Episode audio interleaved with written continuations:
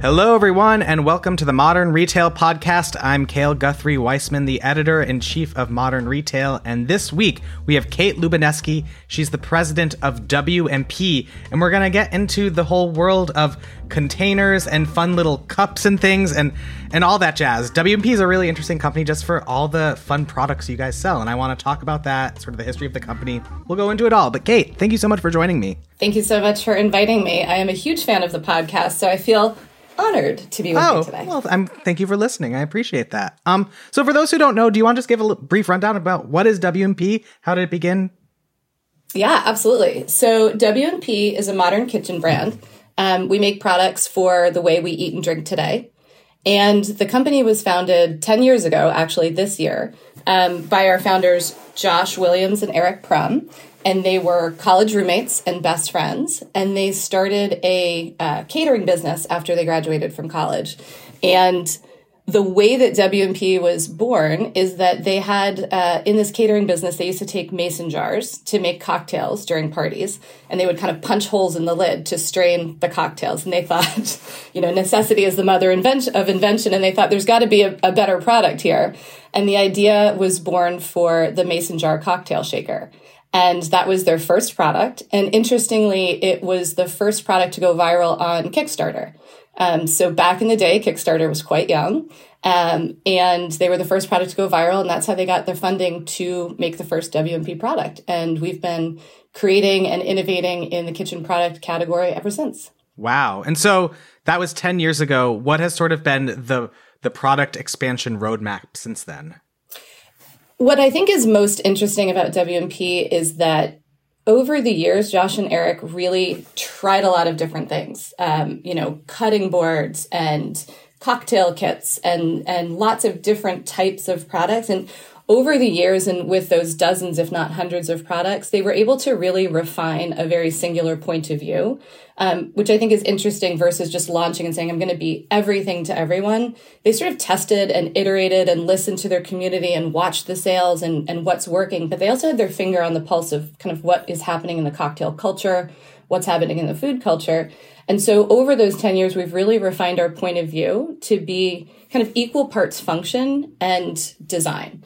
And I think that that's our secret sauce, which is that it's not just about how the product functions, which we have an absolute laser focus on, but it's also does it look good? Does it make you smile when you're using it? Is it not only functionally fantastic, but is it um, something you're sort of proud to have and to carry around? And does it make you feel a little more joyful in your everyday? What is your most best selling product? Our most bestest selling product is uh, yeah. actually. A- I'm an editor. You can tell. um, you know, we have. It's interesting because we have different um, kind of different categories. And so when you have a product that's in like Target, for example, with their, you know, hundreds, thousands of doors, an item in that in that store can be your number one in terms of units. But I would say our best direct to consumer product is really in our Porter collection and is probably our Porter mug, which is uh, a, a basically a drinking vessel that's designed to take your hot beverages with you on the go. But what's different about it is that in the Porter collection, we really focus on materials and using classic durable materials that the consumers are used to eating and drinking from. And so instead of having, you know, a stainless mug, we had a ceramic mug that's wrapped in silicone, which is absolutely beautiful, super functional, but gives you that classic experience of drinking out of ceramic which is what you're used to drinking your coffee out of. And the consumers really responded to that. So, again, kind of a different point of view um, in terms of the material used, but also a different point of view in terms of this is a gorgeous mug that it makes you happy to take it with you as well. Wow. So let's let's switch gears and tell me a little about yourself because you joined in February of 2020. Is that correct? That is. what a, what a time to join a company. Um, but what were you doing before? I, I you have uh, I was checking out your LinkedIn. You have a really storied history with like sort of consumer products.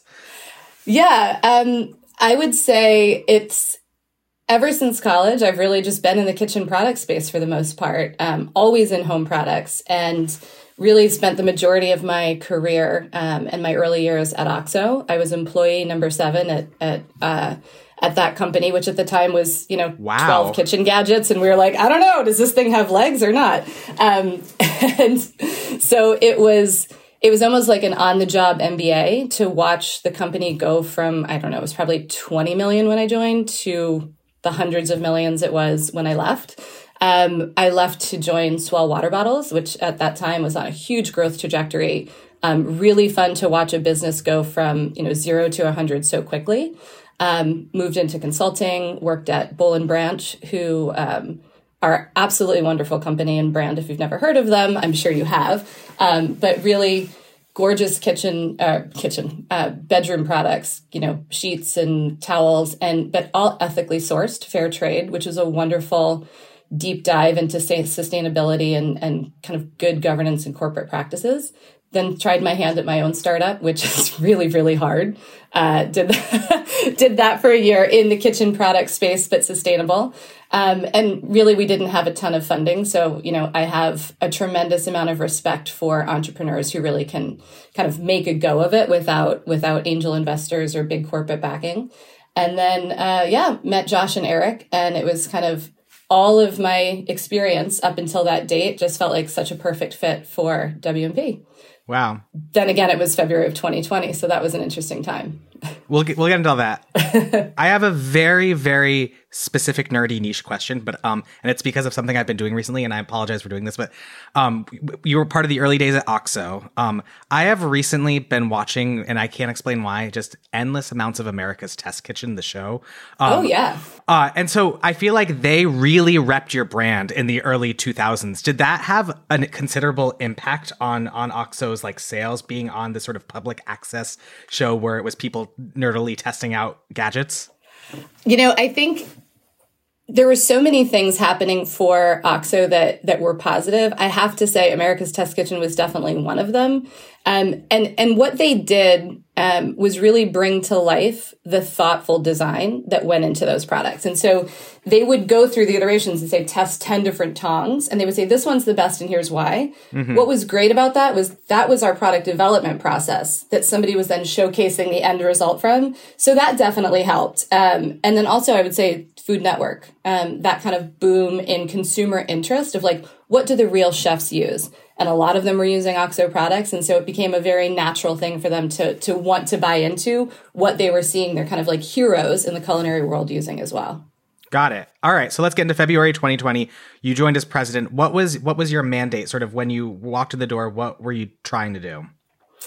Um, when I walked into the door, we were really at this fantastic inflection point as a business where we had this great portfolio of product that was really starting to click and hum in the marketplaces and with our retailers like, you know, Crate and Barrel and Sur La Table and Williams Sonoma and just all these wonderful culinary retailers. And over the years, as I said, like the product focus had really honed in and we were making product that consumers were really excited about that was not necessarily gifty or one time purchase. It was ongoing planogram product that was selling really well at retail. And so really the mandate was we've got this stable of wonderful products. Let's take it to the next level. We've got great manufacturing, we have great product, we have great marketing. Like now is the time to pour fuel onto the fire. And two weeks later, you know, we got the call and said, "Hey, you know what? Don't come into the office for a week or so while this thing dies down." And and here we are. so how so how did you respond? I mean, like, or I guess the first question I'll be is like, let's say pre 2020, what was your revenue mix in terms of wholesale to DTC? So we've always been omni-channel. Um, so as a digitally native brand, um, it was interesting because I think that Josh and Eric hit on something very early, which was if you are self funding, as much as you'd love to have all your first party data and have that direct relationship with your customers, you also need to pay the bills. You need to keep the lights on. You need to buy more inventory. So they really had an interesting mix very early of both marketing direct to consumers, but also working with, you know, West Elm was our first large retail partner and really helped them kind of jumpstart the Mason cocktail shaker and barware into, you know, into a retailer. And so from the very beginning, we've always been a pretty healthy blend of D2C and retailers. Um, I would say that we leaned further into retailers early just because, you know, large orders, it helped us um, with cash flow, it helped us with product development. But we've always been a nice mix going into COVID, there was almost nothing in our control. And the, literally the one thing that we were like, we're in charge of this part, which was direct to consumer. And we almost had the luxury of time in that, you know, in that moment in 2020, especially very early on, where we said, you know what, this is going to be our singular focus. And while we're good at it, we're going to be great at it. And so we really spent time building out the website, looking at the customer journey, making sure our communications to our consumers were helpful and informative and checking on all the kind of D2C boxes that we had been doing, but not with the luxury of time and focus that we had in 2020. I mean, given that so many retailers had to close up for a while, did you see a big dip or sort of how are we able to offset it with DTC? Sort of what, what was the overall makeup of that? Yeah, that that's the other interesting part of being omni-channel. Retailers, you know, our independent gift stores who we love and have been big supporters from the very beginning went completely quiet. And our department stores like our Nordstroms and our Bloomingdale's, you know, really obviously they they took a hit. But because we are omni-channel, we had, uh, you know, a very healthy and robust Amazon business. We have a great direct-to-consumer business. We have a great corporate gifting business. There were the business came, it just came from different places than we'd been expecting in February of 2020. Um, but because there were pockets of uh, opportunity, you know, everybody's stuck at home, everybody's on a Zoom call. So all of a sudden, corporate gifting went through the roof and started sending out, you know, uh, you know, products to gift employees who are now remote in in ways to kind of engage them. Um, the Amazon business, people were shopping at home and buying everything on Amazon. So that went through the roof. So having that that really healthy platform and a balance allowed us to actually thrive in 2020, um, just in different ways than we'd expected. Mm-hmm. So you saw sales growth in 2020 to 2019. We did. We we uh, it was unexpected at the time. You know, I think especially in March when everybody's thinking like, what is going to happen? Um, we pivoted pretty quickly and very early to make sure that we were leaning into the places that we saw those kind of green shoots of opportunity.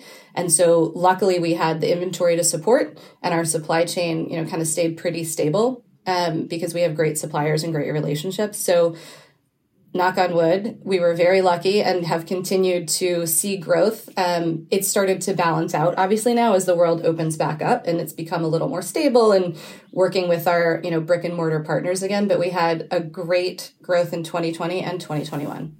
So, uh, how did you sort of think about the marketing or change the marketing? Did you do I mean, people were stuck at home. Did you do a lot of at home cocktails, use our mason jar shaker, like that kind of thing? Did you do a lot of outreach to influencers? Sort of what what shifted in terms of that strategy? Yeah. Um, we were very focused on our make and take containers at, at, the beginning of 2020. It was, you know, it was booming and that's where all the business was coming from. And so we were all about like, hey, take this with you on the go and eliminate single use plastics from your life. Mm-hmm. And when you go to your local coffee shop, have them fill up this mug. And, um, you know, instead of t- getting takeout lunch, bring your lunch. And then all of a sudden nobody's going anywhere. Um, and so marketing really did have to ship. We leaned in more heavily into cocktails, you know, cocktail classes, cocktail recipes. Um, you know, everybody, there was a lot more drinking during COVID. There was. Uh, than there was in the past. Um, but also that the, you know, we have cocktail ice cubes that are, you know, big spheres and big rocks. And you know, as people were stuck at home, they're thinking like, it's a little sad to just pour myself this, you know, whiskey. But if I make this cube and it looks really elevated and it feels like I'm at my favorite bar, it just, it brought a little more joy into kind of an odd situation. And so we really saw our ice cubes and especially our cocktail ice take off during that time. So we watch very closely our engagement. We watch our sales very closely, but also, you know, on Instagram and whatever we're posting, like things that started going through the roof that hadn't necessarily performed before. So we really just kind of kept leaning into understanding what our consumer wanted to see and then feeding them more of that. And then the other part besides cocktails is as people were stuck at home, you know, everybody became much more aware of your space and hey, it's kind of cluttered. And hey, I, you know, I'm cooking everything for myself and I've got things in my pantry that are four years old and maybe it's time to like freshen this place up. And so the other thing that we saw is instead of make and take containers in our Porter collection, where people were kind of eliminating plastic use on the go, people really started leaning into eliminating single use plastics in your kitchen and in your everyday. So, you know, disposable Ziploc bags and, you know, food delivery became really important where people were cooking and storing. And so we very much have seen our consumers starting to do what we call kind of plastic free your fridge and taking these beautiful containers that are kind of all mix and match and designed to go together and completely redoing the refrigerator make it plastic free and so that's if you look at our instagram and you look at our email um, we've really tapped into an influencer base. We've taken you know great pictures of people really trying to tame their tame their refrigerator tame their pantry and make their food not only plastic free but easier to see so that you can eliminate food waste. Like if you've ever gone to the grocery store and you're like i'm going to eat so much kale and i'm just going to buy a lot of it because i'm feeling very virtuous and then it kind of like goes into your crisper and two weeks later you're like i feel bad but now I need to throw it away. Um, showing your food in your refrigerator and, and being able to see what you have in there is one of the most important things in eliminating food waste. So we have these great containers and bags that you can put it front and forward and see your see your food, and it really does help you remember what's in your refrigerator. And when you organize it, you really do end up throwing away a lot less of your food. Wow. So you mentioned earlier that your supply chain didn't get too messed up. Where where are you predominantly supply getting your supplies from? How how where what is this overall manufacturing landscape for you guys? Yeah, so we have a really good um, supply chain from China. Um, we also do some of our sourcing from the U.S. when it comes to our cocktail syrups. So really the domestic disruption was just raw ingredients you know we use pretty pretty premium ingredients and so some of those just became suddenly unavailable um, and then in China, we work primarily with um, factories that are, I would say, top of the line. Um, and I mean that by paying their paying their you know their workers a very fair living wage, having you know great uh, you know I want to say we have a premium on our product, but it's a premium for a reason because we really care about the supply chain we care about the factories, we care about the people who make our product. And I think that some of the biggest disruptions happened in the in the factories where uh, the product that was being produced was only at a price, right? It was the lowest cost, it was the lowest price. And I think for us, ours became more stable in that environment because they weren't losing their workers. Um, they had access to the raw materials because they pay for the best materials and they have good relationships with their suppliers. So it just ended up working out that the the relationships that we've built over the years with these really quality suppliers stood us in good stead throughout the pandemic. All right, we're going to take a quick break right now. We'll be right back after this message from our sponsor.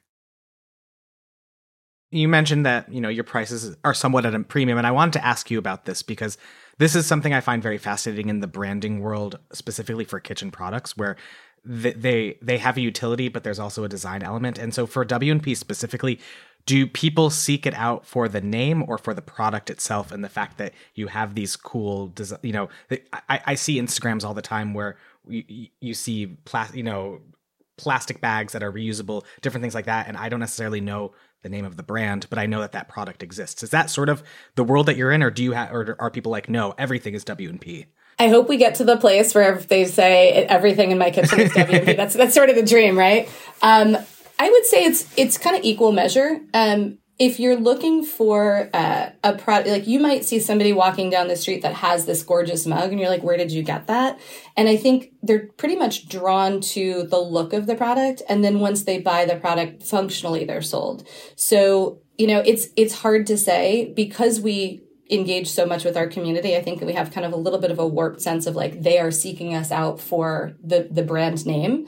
Um, but I think, you know, just as easily you might be walking through Nordstrom's and see a, a really cool lunch bowl and want to take that with you and, and buy it, and then you fall in love with the brand. Mm-hmm. Um, you mentioned uh, uh, cocktail flavors, or I forget what, exactly what the word was. When did you get into food, or sort of what, what was the decision behind that? So, cocktail syrups, um, I would say that early on, one of the biggest hits after the Mason cocktail shaker was our cocktail kits. Um, and the cocktail kits were really designed to basically like have a little tin um, that you could take on the plane with you. And it has this really premium, uh, you know, small batch cocktail syrup, and then all the little tools that you would need to mix like a really great margarita on the airplane. And so that's kind of the the entree into um, the syrups. And then people said, "Oh my gosh, I love this old fashioned syrup. Like I want a larger size of it." So then we started producing the larger kind of like one ounce and eight ounce, so that you could have that same experience at home. But really, it started with that pain point of like you're on the plane, you have access to alcohol, but you don't have you you want to make a premium cocktail you just don't have the right ingredients. And so that was another one of their, you know, brain children. And that's another product that during kind of COVID virtual happy hours, you can't you can't clink and cheers with your coworkers, but you can all mix a, a really great high end margarita, you know, at your desk together on Zoom. So that's another pocket of opportunity that we saw. Is that the only food product you do? Yep. Yeah. Um, is that is that a, a, very popular one of your more popular ones, or sort of how, how does I that would, fit into the portfolio? Yeah, I would say it's probably more of a legacy item, right? We have demand for it, but it's not our focus. And that's that part of that like narrowing down of like, what do we stand for? And really, we really stand for the products that you use in your kitchen and that you use on a daily basis, right? We want to be that go to for both functionality and fashion. And when I say fashion, I don't mean like trend, but I do mean on trend, right? We want to make, we want to make a product that you use daily that makes you happy and joyful when you're using it. And I think that we've really started to move away from extra, you know, extra categories or at least not innovating into those categories in a big way. It it's great, it's profitable, people love it, but we're not really focused on it as a brand. We're really moving into kind of pure kitchen products, if you will.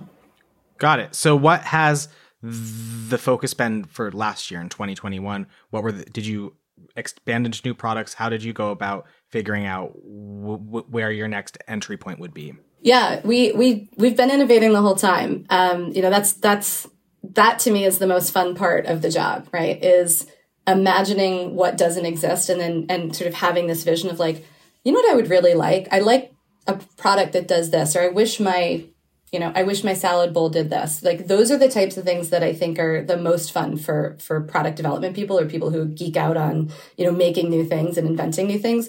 So what we did is very early in kind of 2020 we have a platform the very great platform where we have sister brands wild one dog accessories Courant, which is luxury wireless charging. Um, so it's not just the W&P brand. We had you know a much larger kind of focus group if you will and we set up brainstorms and we asked our you know teammates like hey how have your habits changed in covid like what are you doing more of what are you doing less of in the kitchen what are your pain points what do you wish you know there was a there was a solve for. Um, we did very similar things with our community sort of like active listening when people are saying you know like making comments about what they're loving what they're you know annoyed with. And so through those through those sessions and focus groups and conversations with consumers and with coworkers we really came to start to narrow in on um, what we could do that would be really additive in terms of value. So a couple of things in the kitchen space itself in terms of like refrigerator and freezer storage. Um, in 2020, we launched Porter bags, which had been, uh, you know, we had developed earlier, obviously. Um, but those porter bags are basically reusable, endlessly reusable silicone bags. The beauty is that they don't have any adhesive, so you can flip them inside out and thoroughly clean them, right? So people want to eliminate, you know, Ziploc and, and kind of plastic bags in their everyday, but there's a couple of pain points, and some of them are like, it's really hard to clean, or I can't see what's in there. So we did launch porter bags, which was um, a great success, but that had been something that had been, you know, ideated previously. Um, we also um, launched one of the things about the ceramic mug that I said is obviously our, you know, one of our top sellers. It doesn't insulate your drink, right? And people really like to have a hot beverage on the go or even just sitting at your desk. Sometimes you want a product that will keep it hot for long if you're a sipper. And so people would say, Hey, I love that this is a ceramic mug. I love the quality of drinking out of ceramic, but it, it cools off too quickly. It cools off like a regular mug would. And I'd like one that's like this, but insulated. And that's, um, that's been a really big collection launch for us, which is launching a line of insulated bottles and drinkware that is completely coated in ceramic inside and out. So it has all the heat and cold retaining properties of double wall vacuum insulated, but your lips are only ever touching ceramic, both exterior and your beverage is only touching ceramic. So you have a really nice, clean taste with no metallic aftertaste and you have the benefit of drinking out of a ceramic mug with the properties of insulated mugs. And so that's been big. We launched bottle, tumbler, uh, wine glass, and then we'll be launching a larger one later this year. And that collection has been fantastic for us, like really from the get go. Um, we've also launched additional freezer um, freezer opportunities, so cup cubes, which is ways to store. Like one of one of the things everybody was doing was like, I'm doing big meal prepping, I'm doing batch cooking, right? I'm trying to feed my family, and I'm also working on a you know Zoom calls until six o'clock, and then I've got three kids to feed. What am I feeding them? I have to, you know, feed them something healthy and nutritious, but I don't have the time. So we really saw batch cooking as a big opportunity. So we launched cup cubes, which are basically uh, one cup containers that allow you to freeze soups, stews, broths. So you can basically pop out a pre-portioned meal anytime. Wow. Um, you mentioned We've earlier. there, there, yeah, there's a lot of stuff. Um, I want to try it all. Um, uh, you mentioned earlier that you you you've I don't know if you like dug in or you you you focused a lot on sort of influencer partnerships or you're working with you know different types of social personalities who what are the types that really work for W&P? I can see it sort of going multiple ways, one being more kitchen focused people or food bloggers, that type of thing, but also lifestyle people who are out in the woods, you know, showcasing them eating something. What what have you found works the best and that actually leads to conversion? It's interesting because there are so many ways we could go. And I think it's easy to say like, oh, I want to go with um, lifestyle influencers where this product matches like their outfit or what they're doing out in the wild, um, or food bloggers who make absolutely gorgeous food. And that also resonates with our consumer. And oh, we can work with home organizers and people who do pantry styling and fridge styling. And so it, it can be a little overwhelming to see yourself in so many places.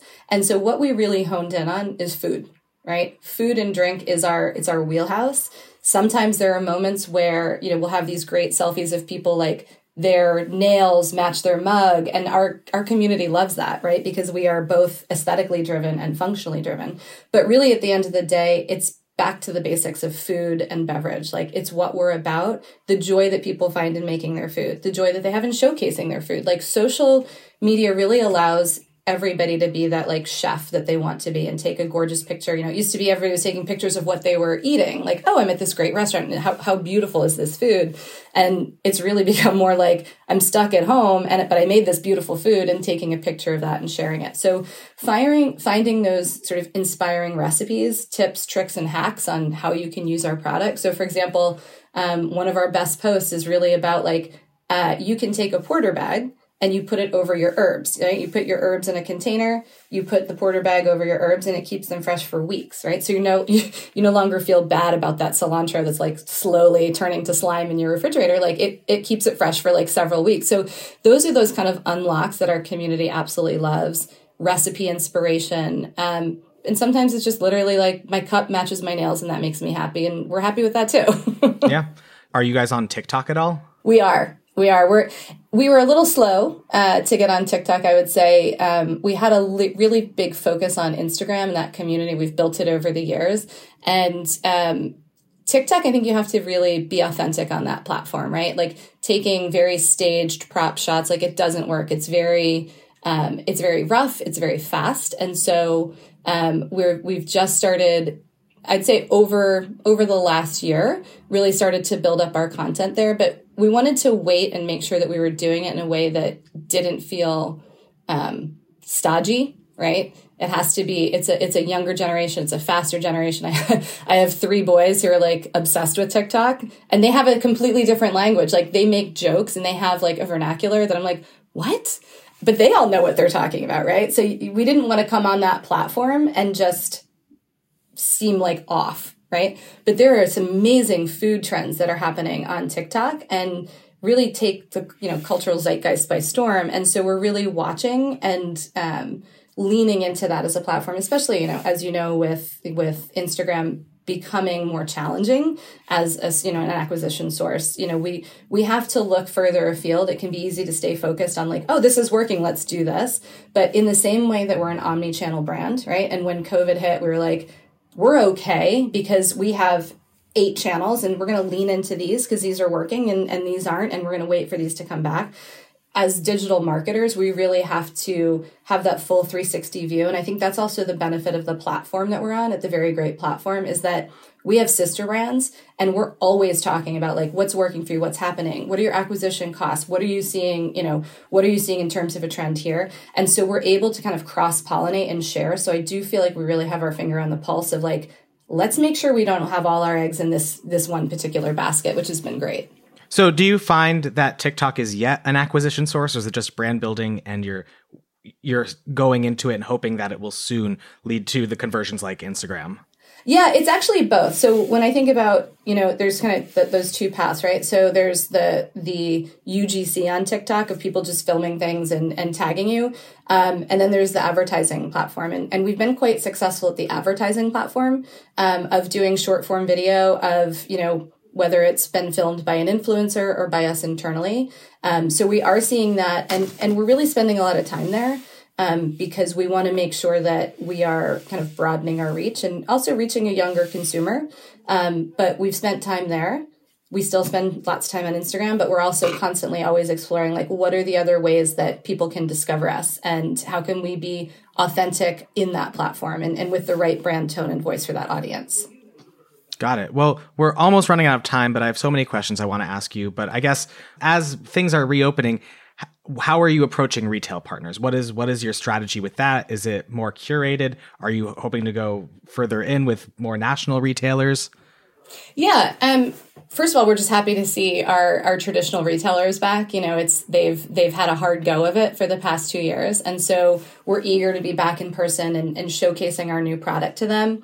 Um, we're always looking for new retail partners, but I would say um, for us, it's about product development, right? It's we don't want to kind of be everything to everyone. I think we're really singularly focused on kitchen products and showing up in the retailers where consumers are shopping for better kitchen products is, is really our sweet spot.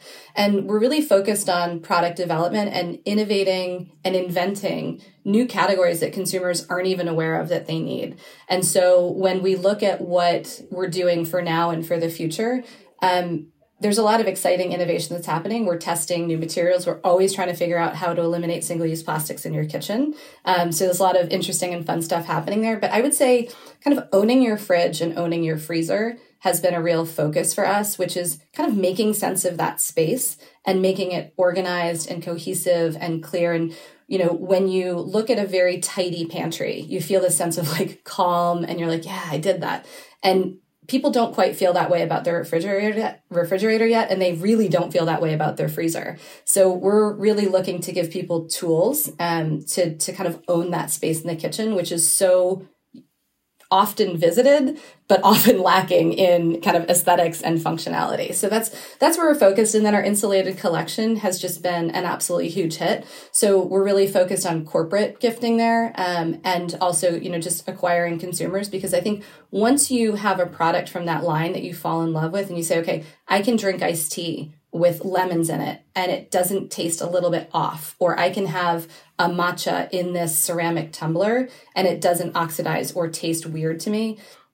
We've got a customer for life. And, and really, what we want to continue to do is delight that customer, bring them back to the site. We're a bit agnostic about where a consumer encounters us. If they find us at Nordstrom's, if they find us at Sur La Table, if they find us online, those are all good. We want their experience to be just such a good one that they have that heart share and that love with the brand and they'll come back. And I don't where they care where they go back to. What I care is that they go back. So is corporate gifting a, a big chunk of the business or how, how do you view that? Yeah. it is? Yeah, it is. It's, um, in that arena, it's really moved away from like pens and you know like freebies and like swag in that in that way. And i think brands you know from a sustainability perspective they don't want to be handing out stuff that that gets thrown away. They want to be handing out products with their name on it that resonate with what they want people to think about with their brand right? So if you get a cheap you know throwaway pen I don't think you're going to have that like long lasting heartfelt feeling about the brand and say like, oh, I love that company that gave me that crappy pen, right? But if you get a tumbler um, that has the brand name on it, but you fall in love with that tumbler, you also fall in love with the brand that gave it to you. You get you get a little more heart share. So I think that that category has really kind of upscaled in a way um, of making sure that what they're giving out with their name on it is something that the consumers that they gift it to are going to love and come back for. And so what's been wonderful about that category is that as people get it, then they start asking for it. They say, "Oh, like I love that. I love that W&P mug that you gave me. We should get more from them." And so it becomes this really wonderful flywheel of like them coming back to us and saying like, "Our customer loves us. Can we get more? And what else are you working on?" Wow, I love that. The evolution of swag. Yeah. um, Kate, this has been an amazing conversation. Thank you so much for joining me. I really I really enjoyed it. Yeah, thanks so much for uh, asking me. I hope that I, every time I listen to your podcast, I come away with like, even if it's outside of you know, you know, kitchen space or food and beverage, I always come away with a little tidbit. So I hope I've been able to offer a tidbit or two to your listeners. I think you have. This has been awesome. Thank you so much. Thanks, Cale. And thank you for listening to this episode of the Modern Retail Podcast, a show by Digiday. If you haven't already, please do subscribe and send this podcast over to a friend who you know would enjoy it. See you next week. Thank you.